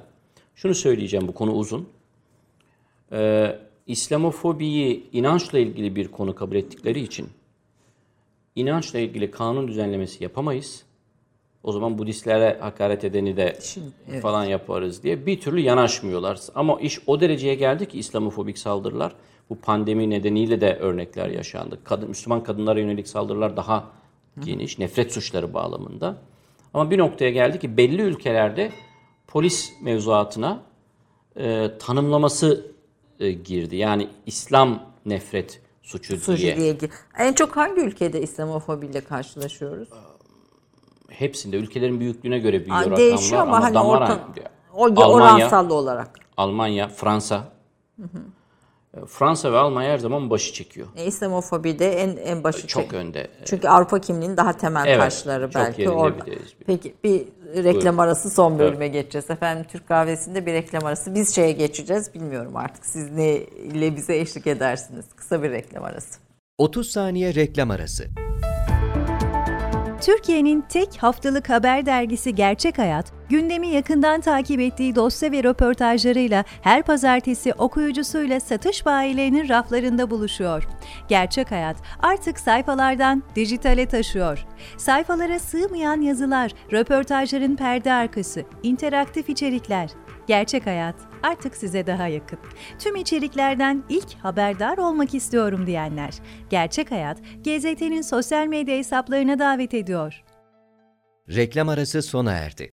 Efendim Türk kahvesinde her zamanki gibi son yarıya gelince ben eyvah konularım yetişmiyor paniğin içine girdim bile. Çünkü Bülent Şenay Hoca'nın e, birçok başlığı var e, bir defa her şeyden önce. Bunların bir bölümü ilahiyat ama ama bu ilahiyatın hepsi bugünü de ilgilendiriyor. Yani bunlar ilahiyat başlıkları deyip geçemiyoruz. Evet. Bir dünya politikası, bir ülke politikası. Bir izleyicimiz İslamofobi ile ilgili bir şey sormuş. İslamofobi tanımı e, olayı hafifletiyor mu? Onun yerine İslam düşmanlığı mı destekliyor? O, bu konuda ne düşünürsünüz İslamofobi tanım, tanımla ilgili, kelime ile ilgili? Biz pek çok yani Türkiye için konuşursak, e, Türkiye'deki kültür, entelektüel siyaset diliyle ilgili söylersem pek çok e, e, konuda ödünç kavramlarla konuşuyoruz zaten. Dolayısıyla İslamofobi kavramı Türkiye'de çıkmadı. Yine İslamofobinin olduğu, İslamofobi denilen nefret suçlarının ve söylemlerinin olduğu batıda çıktı. Orada Müslümanlar ve Müslümanlara yönelik saldırılardan hoşnut olmayan insaf sahibi, vicdan sahibi Batılıların birlikte e, Ürettikleri. ürettikleri bir kavram ve literatüre girdi bu. Dolayısıyla herkes farklı bir şey düşünme hakkına sahip ama bu kavram girdi. Burada sadece şunu hatırlatmak istiyorum. Çok uzun e, zaman alacak örnekler verebilirim bu soruyu soran arkadaşlara. Ama İslamofobi kavramı ile ilgili geldiğimiz nokta şudur. İslamofobik kavramını e, o kadar güçlü bir e, hale halde tartışır hale geldik ki biz Batı'da Müslümanlar bütün eksikliklerimize, yetersizliklerimize rağmen ve karşımızdaki büyük bir direniş, siyasal direnişe rağmen, ırkçı sağ partilerin iktidarlara gelmesine rağmen Avusturya'da, Almanya'da, şurada, burada koalisyonlar falan. e, Siyonist ve Yahudi örgütler İslamofobi kavramını kullanmamızı istemiyorlar. Bunun altını çizmek istiyorum. Neden istemiyorlar? Çünkü antisemitizmle mücadelenin yanına ikinci bir kardeş mücadele gelsin istemiyorlar. Ee, eğer İslamofo çünkü bütün sermaye bu. Antisemitizmle mücadele çok önemli bir lobi faaliyeti aynı zamanda Batı'da. Ve Müslümanların e, Müslümanlar da antisemitik olmakla suçlandıkları için yer yer bu bir e, kerpeten gibi Müslümanları darda tutmak için de kullanıldığı için antisemitizm söylemi zaman zaman terör faaliyetleri oldu ya Fransa'da vesaire. Ee, halbuki yakalanan Müslüman isimli Faslı veya Cezayirli çocuğun uyuşturucu geçmişi var. Yani bir İslami göz ardı göz ardı edilerek işte Müslüman terörü diye gösterilmesinin arkasında Yahudi e, lobileri var ve İslamofobik diye bir şeyin varlığının bu kadar gündemde olmasını istemiyor Yahudi örgütleri. Antisemitizme ile mücadeleye gölge gelecek diye. Bazen buna rağmen araştırmadan bilmeden Türkiye'de insanların çok da üstlerine vazife olmadı bilmedikleri halde insan bildiğini konuşmalı. Ee, Bu kavramlar üzerine polemik yaptıklarını görüyorum. Ben bunu üzücü buluyorum. Şu anda yarın kavram değişir değişmez ister düşmanlığı deyin ister demeyin. Ee, Ortada İslamofobi gerçeği var. Sorun devam ediyor. Evet. Peki. Şimdi bir e, yazınız daha e, vardı yine böyle bence çok da önemli ve biraz da sarsıcı e, bir yazı. E, simülaklar e, üzerine İspanya'da bir ezan okundu bu korona döneminde ve bu e, ezan sonrası hepimiz mutlu olduk. Avrupa'nın birçok şehrinde okundu. Siz orada İspanya ezanı ve simülakra e, mü- Müselmanı diye bir tanım Evet. kullandınız. Kısaca onu da e, bir yazıyı bulup okuyun diyeceğim ama sadece bu konuya değinmenizin sebebini öğrenmek istiyorum. Bunun yani internette dolaşan bir stüdyo ezanının, stüdyo kaydı Bertelsmann'ın. yapılmış bir ezanın milyonlarca, bugün bakın yani benim yazım gör, görmüyor Evet. insanlar. Tabii o dolaşıyor sosyal medyada. Bu ezana hala milyonlarca Müslüman İspanya'da okunan ilk ezan 500 yıl sonra diye inanıyor. Yani bizim yazı kenarda duruyor. Evet. Okuyan okumuştur da. Ee, bu Müslümanlardaki bu zaman dilimindeki, çağın bu zaman dilimindeki bu e, gerçek olmayan e, e, görüntülere e, ve mesajlara bu kadar yenik düşmeleri e, benim için bir sancı, bir e, varoluşsal sancı. Bir Müslüman olarak ben e, üzüntü yaşıyorum bundan. En güzel bir örnekle bir taze örnekle anlatayım. Daha bir haftadır bir örneği anlatayım çünkü hep önümüze geliyor. Siz de görmüş olabilirsiniz. Amerika'da George Floyd bu öldürülen zenci olayında e, polis, ırkçı polis dizini bastırıyor ya hani diz bastırma tartışması fenomeni, görseli, imajı. Motivasyonu meşru olmakla beraber, gerekçesi meşru olmakla beraber pek çok Müslüman bir yanlışın içine daha girdi. Aynı şekilde bir simülakrın içine daha girdiler. Bir, bir görsel dolaşıyor şimdi sosyal medyada. Bir polis bir e, gencin erkek mi kadın mı olduğu belli olmayan bir gencin boynuna dizini bastırıyor. Ve Müslüman e, o kimlikle yaz paylaştığını iddia eden kişiler bunu İsrail'deki e, İsrailli polisin ve askerin Filistinlilere zulmünü kimse görmüyor, onun dizini bastığını görmüyor diye paylaşıyorlar. Yine milyonlara ulaştı bu. Oysa bu görsel 2016'da Şili'de yaşanmış bir Görsel. görsel. Aslında biz bir bir tür görsellerle manipüle, Manipüle ed- ediliyoruz. ediliyoruz. Bir simülasyon var. bir simülasyon var ortada ve bu, Bu çok kavramı Baudrillard kullanıyor Evet. galiba değil mi ilk olarak? evet. Ee, bu, bu İspanya ezanının aslı aslında ne peki? Stüdyoda 2017 yılında yapılmış. Aslında çarpıcı olan e, ilgili videonun altına okusa insanlar orada yazıyor hangi şirketin onu paylaştığı. Sonra kişilerin paylaştığını paylaştığı için görmüyor insanlar onu. Bir Almanya'da bir şirket. Almanya'da 19. yüzyılda bir Katolik vakıf olarak kurulmuş bir Katolik ilahiler bestelemek için kurulmuş bir şirket. Bugün de Merkel'in arkasındaki önemli bir e, finansal desteğinde parçası olan bir şirket. Bunu beğenmiş müzikal olarak yaptırmış. Yani kötü niyetle de yaptırmamış. İnterkültürel çalışmalar başlığı altında yaptırmış. Burada sorun bir Alman vakfının stüdyoda bir ezan okutup bir tür kilise şey ork müziği sesi var arka planda. Onu kimse fark etmiyor veya çok az kişi fark ediyor. Bunu yap, yapmasında bir sorun yok. Sorun bir Müslümanın bunu hem de stüdyo müziği olduğu belli olmasına rağmen İspanya'da okunan ilk ezan diye inanabilmesindeki e, simülakralara e, teslim olması. Benim fakültede çok değerli bir kardeşim, dostum var Kasım Küçükalp felsefe hocası. Onu da bu programa almanızı Bu, evet. öneriyorum. Kasım Bey de evet dikkatimizi O bir çekti. sohbetimizde demişti. Sonra bir konferansta dedim abi dedi. Yani biz Hazreti Hamza deyince Anthony Quinn'i gören bir toplum haline geldik gibi güzel benzetmesi vardı. Bu bana bu yazıyı yazdıran şey de o. Veya İsrail ile ilgili haberler gerçekliği yansıtmıyor. Sorun gerçek, zulüm gerçek ama yansıtılma biçimi simülakralar üzerinden yürütülüyor. Myanmar'da aynı şey yaşandı. Afrika'dan görüntüler paylaştı Müslümanlar.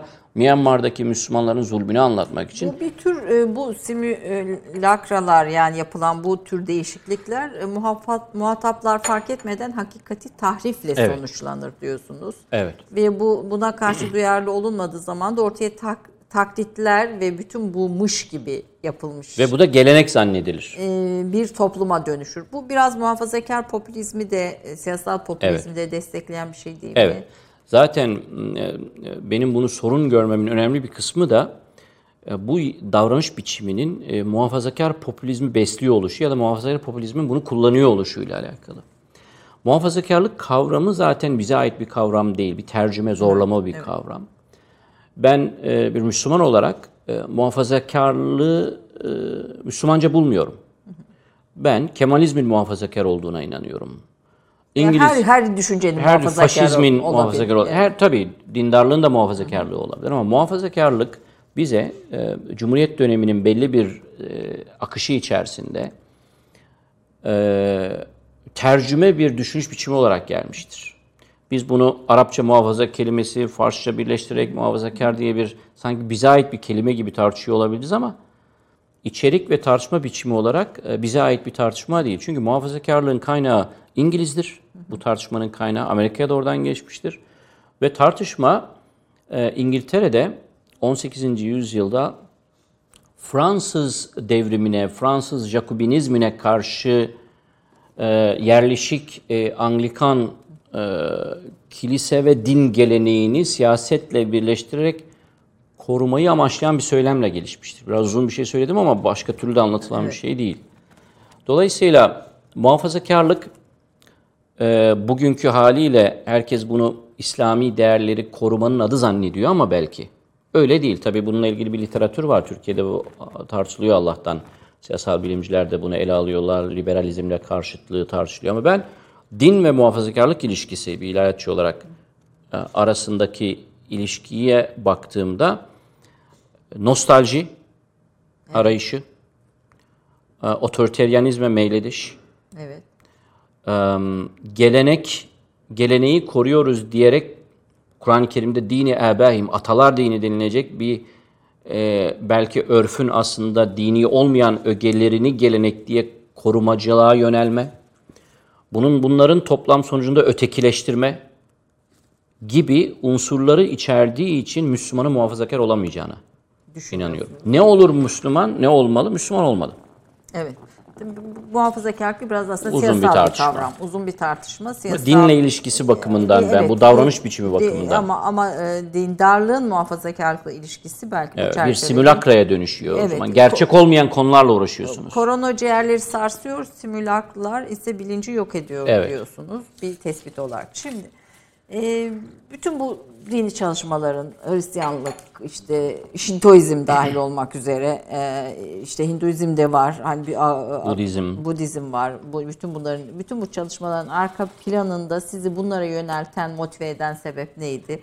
Ailenizde ciddi bir imam hatiplilik ruhu, sevgisi var e, dedenizden başlayarak. Çok kısa sizin hayatınızda dönüm noktası olan e, insanları böyle kısaca aktarın ve aslında bu motivasyonu sizi, bu dinler tarihine sevk eden motivasyonu dinlemek isterim. Dedemin babası, babamın rahmetli babamın dedesi Arif Efendi e, denilen bir zatmış. Kütahya'da. Baba tarafım Kütahya, anne tarafım Samsun. 93 Harbi'nde Rus mezaliminden getirilerek yerleştirilen Çerkezler arasında Samsun. Babamın dedesi Arif Efendi Kütahya medreselerinde hocaymış. Mukabelede vefat etti derler. Ee, babamın babası, benim dedem İsmail Sefa Efendi, Atatürk'ün halktan gelen taleple açmak zorunda kaldığı e, birkaç İmam Hatip'ten Kütahya İmam Hatip 1932 mezunu. Dededen, büyük İsmail dede- Sefa. İlk, ilk İmam ilk, ilk İmam Hatip. ilk İmam Hatip. Rahmetli babam Bursa İmam Hatip Lisesi Vakfı üyelerinden, Yüksek İslam Enstitüsü'nün kurucu hocalarından. Allah rahmet eylesin. Allah rahmet eylesin. Ben Bursa Hatip mezunuyum. Oğlum Bursa İpekçilik İmam Hatip, bir oğlum e, İmam Hatip mezunu. Öbürü de kendisini konuştuğumuzda, büyük oğlum da İmam Hatip mezunu değil ama İmam Hatip mensubu. Mevzumuz. Benim evet. baba ben Evet. der. Bunu hiç unutmuyorum. Duygulanmıştım onu söylediği gün. Efendim. e, şimdi bu arka planda ben İmam Hatipli ve ilahiyatlı olmayan bir babanın çocuğuyum ama. Yani İmam Hatip davası yürüten ama kendisi İmam Hatip mezunu, ilahiyat mezunu, dini ilimler okumamış bir babanın çocuğuyum. Benim babam e, m- e, 60'lı e, yıllarda Ankara'da müzik, batı müziği okumuş bir adam. Samsun'da bir kolejde müzik öğretmeniyken bunu anlatmam lazım. Programı uzatın e, diyeceğim. Uzatamayacağız. E, Hemen bitireyim. Samsun'da bir ara ara cuma namazına da giderdim. Yani onun babamı ra- yad etmiş olmak istiyorum ama sorunuza da karşılık gelen bir tarafı var. Bir ara ara da cuma namazına giderdim diyor. Ve cuma namazının bir cuma vaazında e, hocanın şu cümlesi onun bütün bir cumhuriyet aydını olarak e, dengelerini bozmuş. Okuyan, bilinçli bir insan. Batıya açık falan bir insan. E, aynı zamanda e, İngilizce öğretmenliği sertifikası olan çift dal mezunu falan. Benim yabancı dille meşguliyetim babadandır. Evet. Rahmetli. E, dinler tarihi yönetiminde de bir bağlantısı Bağlan- var onun. evet, yabancı. Orayla. Hoca diyor ki vaazda aziz cemaat İslam akıl dinidir diyorlar. Vallahi değil, billahi değil. İslam akıl dini değil, hikmet dinidir. Deyince benim devrelerim karıştı. Çünkü akılla baktığınızda çok çelişik görebileceğiniz şeyler var ama hikmet gözüyle baktığınızda Kur'an'a ve vahye geri çekilir ve haddinizi bilirsiniz dedi. Ve benim serüvenim orada başladı dedi ve sonra kendi tayinini Samsun İmam Hatip Lisesi'ne aldıran bir babadan bahsediyoruz müzik öğretmeni olarak. Aldırmakla kalmıyor.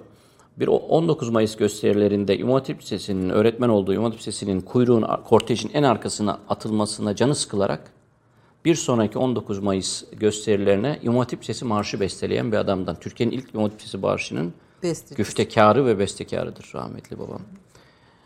Okutmayın bana şimdi o marşı. Evet, evet. Ondan sonra ve sonra oradan bir macera Ee, ve ben ilkokulu bitirirken ilkokulu ben Balaban Bey Molla Arap'ta okudum. Balaban Bey Orhan Gazi'nin, Osman Gazi'nin e, Bursa'yı fethihteki öncü komutanı. Gözetleme Kulesi'nde 20 küsur yılmış. Onun kalenin üstüne kurulmuş okuldan mezunum ben. Bir tarihi Bir şey. tarihi. Sonradan tabii anladım ben onu da. Evet, Oradan bir tarih. mezunum. Oradayken ben asker liseye gitmek istiyordum. Ve babam e, oğlum orada namaz kılamazsın diye ikna etmiş. Bir İmam Hatip sevdalısı haline getirmişti beni ve abimi. Ve biz oradan mezun olduk. Abiniz de doktor, Abim hakim. tıp doktoru ama İmam Hatip mezunu. Evet, evet. O da. Şimdi ben İmam Hatip talebesinde, e, e, lisesinde Bursa'da talebeyken Yeşil Camii'nde ve Ulu Camii'de turistlere İslam anlatmaya kalkışırdım. Bunu yaparken Hristiyanlık, Yahudilik falan dinlerle ilgili bir şey öğrenme ihtiyacı duydum. İlk ilgi alanım dinler tarihine bu süreçte ortaya Başladı. çıktı.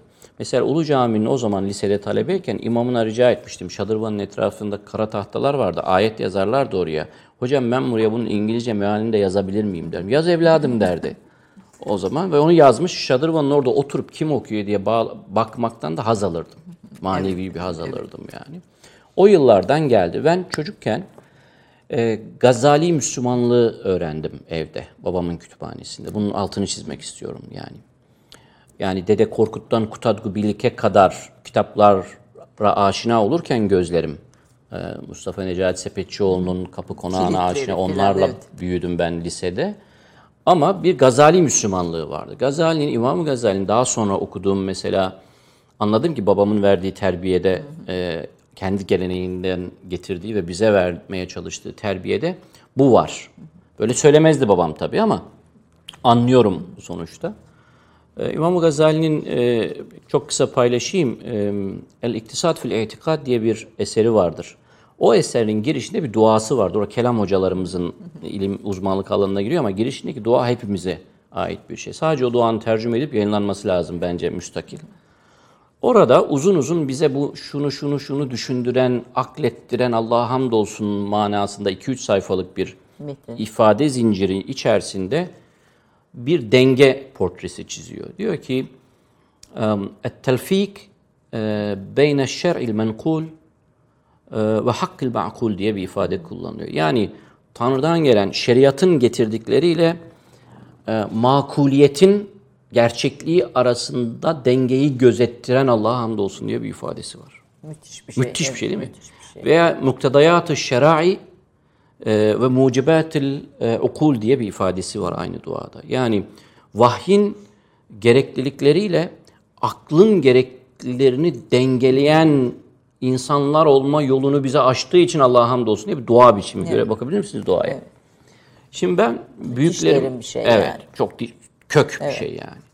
Şimdi bizim coğrafyamızda İmam Gazali'nin mezhebi tercihleri, felsefi tartışmaları, kelam tartışmaları bir tarafa akademiyamızın konuştuğu bir şey. Yeterince doğru anlaşılamadığını da düşünüyorum. denilebilir. Evet, Ee, ama bir Müslüman portresi olarak bir Gazali portresiyle havf ve reca terbiyesiyle e, yetiştim ve bu dinler tarihi ilgisi ilgimi sorduğunuz kadarıyla bu kadarını söylemiş olayım. Üniversitede Uludağ İlahiyat'tan sonra yüksek lisansta mı? Yüksek lisans oldu ama ben İSAM'a daha sonra girdim. İslam Araştırmaları Merkezi Diyanet'in. Hayrettin Karaman hocamız Allah sağlık ömür versin.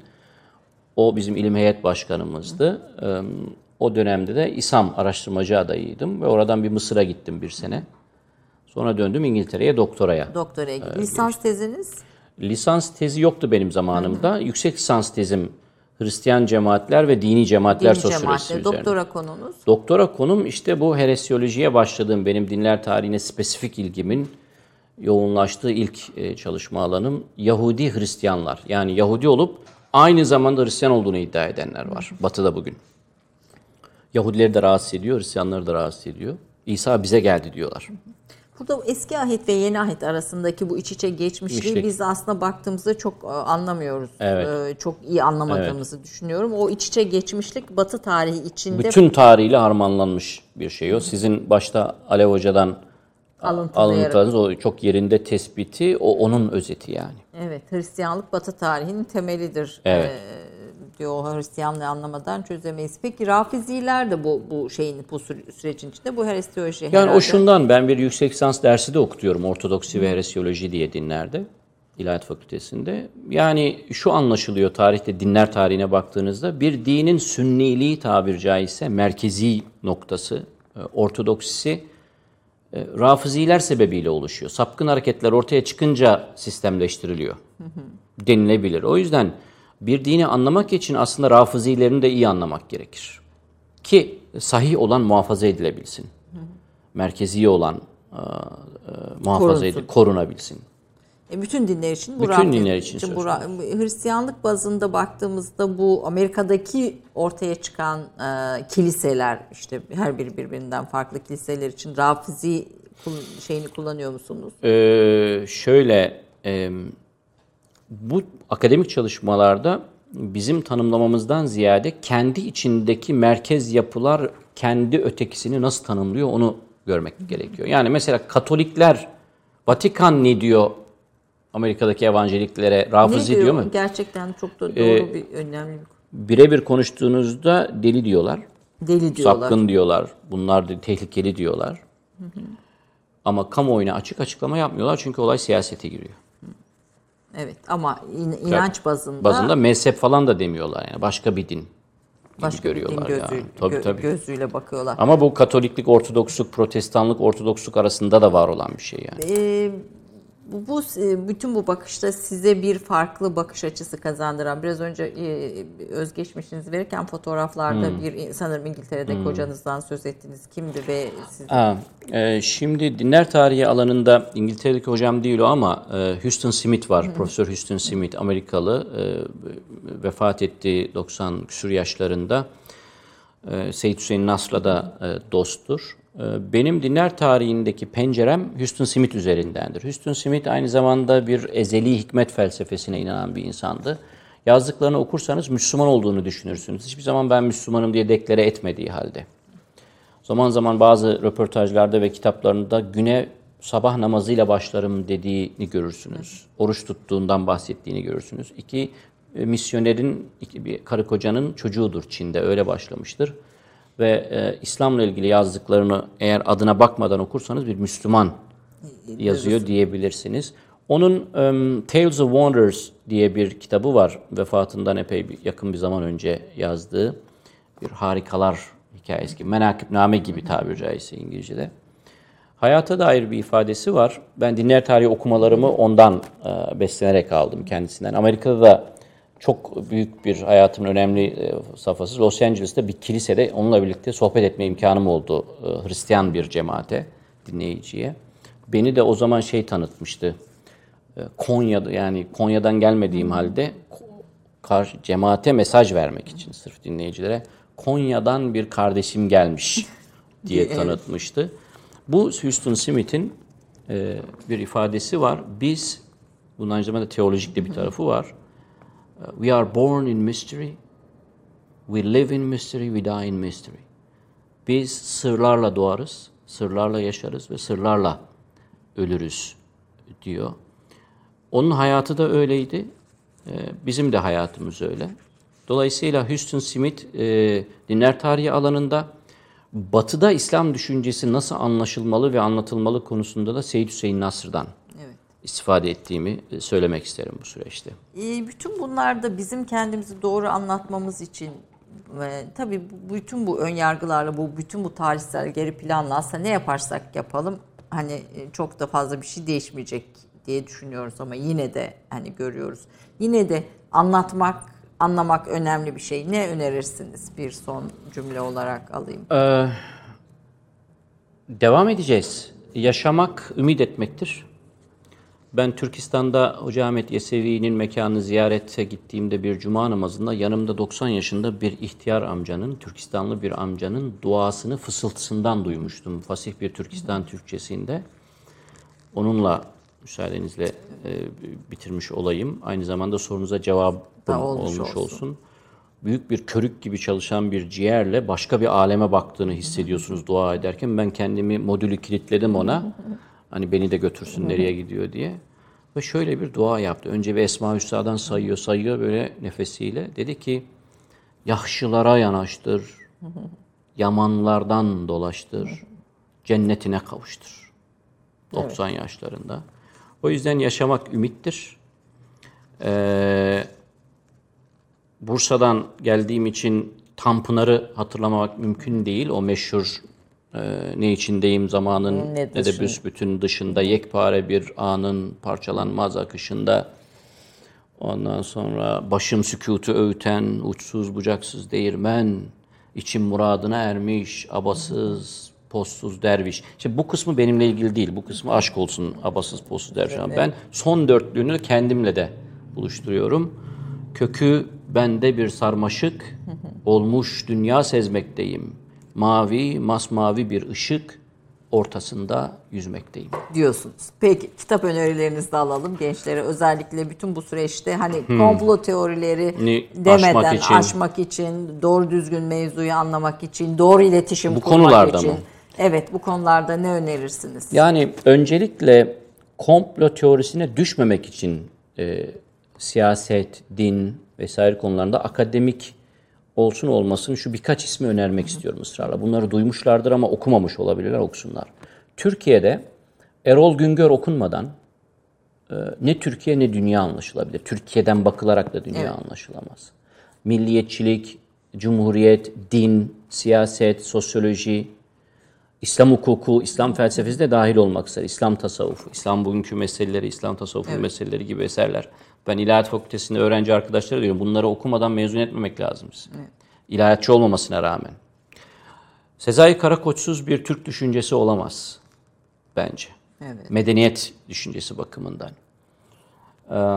Cemil Meriç'i bahsetmeme gerek yok. Ama ben şöyle söyleyeyim. Peyami Safa, Ahmet Haşim, Tanpınar okunmadan da bu coğrafyadaki kimlik ve medeniyet gelgitleri ve nereye doğru yol almamız gerektiği anlaşılmaz. Beşir Ayvazoğlu Hoca benim edebiyat hocamdı Bursa Hatip Lisesi'nde Bizim de konuğumuzda 2-3 gördüm. Ee, e, muhakkak söylemek istedim arada gelirken feribotta aklımdaydı. Ben ilk e, roman özetimi Beşir Ayvazoğlu Hoca'ya verdim. E, lise 1'de hocamızdı. Genç Feyinta gibi kısa bir öğretmenlik bir- dönemi. o dönem ben Evet. denk geldim Evet, ben. Ee, ve Peyami Safa'nın Fatih Harbiye romanını vermiştim. 10 almıştım ondan. Sonra lise arası kompozisyon yarışmasında da bir şey yazmıştım. Onu da o tahsiye etmişti. O da birinci olmuştu. Ne güzel. Ne gü- hem hocasını hem, Hem hoca- talebesini O- konuk ettik Türk kahvesinde evet. Şöyle söyleyeceğim. Peyami Safa'dan e, Ali Şeriati'ye geçmiştim. Tanpınar'dan Ali Şeriati'ye geçmiştim. Mevdudiye, Seyit Kutup'a değişmek. Dolayısıyla böyle isim listesi uzar. Hayır dinler tarihi alanında özellikle Amerika dinler tarihi, Batı, bütün bu işte Hristiyanlık, Yahudilik, Siyonizm, teolojik şiddet aslında teopolitikalar yani teolojik politikalar, teo- teolojik stratejiler konusunu komplo teorilerine e, girip girmeden hani ne, sağlıklı bir, bir Türkçe'de e, henüz e, tamamlamadık o çalışmaları. Maalesef Türkçe'de çok Yani onun işin için aslında biraz da eksikliğimiz sormak var. istedim. Alev Alatlı Hoca'nın yazdıklarından e, epey istifade edeceklerini düşünüyorum ben. Yani ben aslında Evet. bu bu seri hoca bir üçüncü Evet. seriyi de yakında çıkartacak. Bu seri bu konuda yazılmış şu anda en ben de iyi okumadım kaynak. o son yazdığını itiraf ediyorum. E, en iyi kaynak gibi Denilebilir. Onun haricinde teo, teopolitikalar, teolojik politikalar üzerine bir e, kaynağımız yok mu? Ee, Türkçe'de doyurucu bir kaynağımız henüz yok. Ee, demek zorundayım maalesef. Bu da- bu da- İnşallah bir şey olsun, çağrı olsun bu. evet, kısa sürede arkadaşlara. e, doktora tezleri filan Yaptırılıyor yavaş yavaş, yavaş dinler tarihi alanlarında. İslamofobi alanında var mı? İslamofobi alanında e, Türkçe yayınlar var. Yani bazı makaleler var. E, sadece Google'a girerek bile e, bulabilirler ama bir belgeseli de izlemelerini öneririm İslamofobi ile ilgili. Bir 9 bölümlük e, İslamofobi Gerçeği diye TRT Avaz'da yayınlanmış. Şu anda YouTube'da var sanırım o bütün bölümleri. Evet, İzlerlerse oldukça e, kuşatıcı bir belgeseldir o. O, peki. Çok teşekkür Ben ediyorum teşekkür Bursa'dan geldiniz. Sağ olun, Ee, kabul ettiğiniz için. Estağfurullah çok da bir sürü başlık vardı. Böyle kısa kısa bilgi birikiminizden faydalanmaya çalıştık izleyicilerimizle birlikte. olun. Çok teşekkür Ben ediyoruz. teşekkür ederim. Efendim bir Türk kahvesinin daha sonuna geldik. Bugün konuğumuz bir e, Türkiye'nin bir ulu çınarı olan, bir ulu çınar şehri olan Bursa'dandı. Ee, haftaya bir başka konukta görüşmek üzere diyorum. Hoşçakalın efendim.